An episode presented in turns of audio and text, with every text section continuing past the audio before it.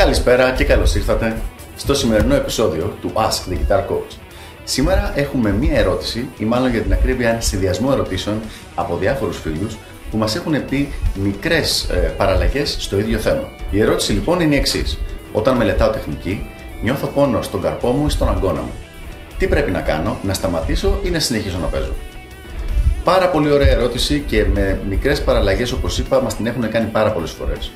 Η απάντηση είναι πάρα πολύ απλή και πολύ πολύ ξεκάθαρη. Πάντα, πάντα, πάντα σταματάμε. Πάντα.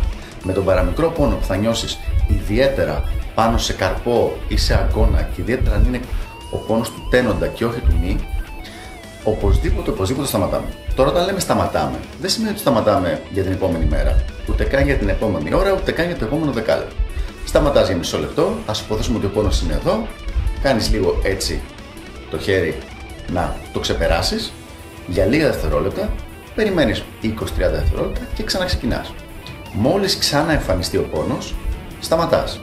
Αν δεις ότι ο πόνος παραμένει, τότε σταματάς για όλη την υπόλοιπη διάρκεια της ημέρας του συγκεκριμένου session σου. Ένας πολύ ωραίος τρόπος για να μειωθούν οι πιθανότητες να νιώσεις αυτόν τον πόνο εξ αρχής είναι πριν ξεκινήσεις να παίζεις κανονικά για τη μελέτη σου να κάνεις ένα καλό ζέσταμα.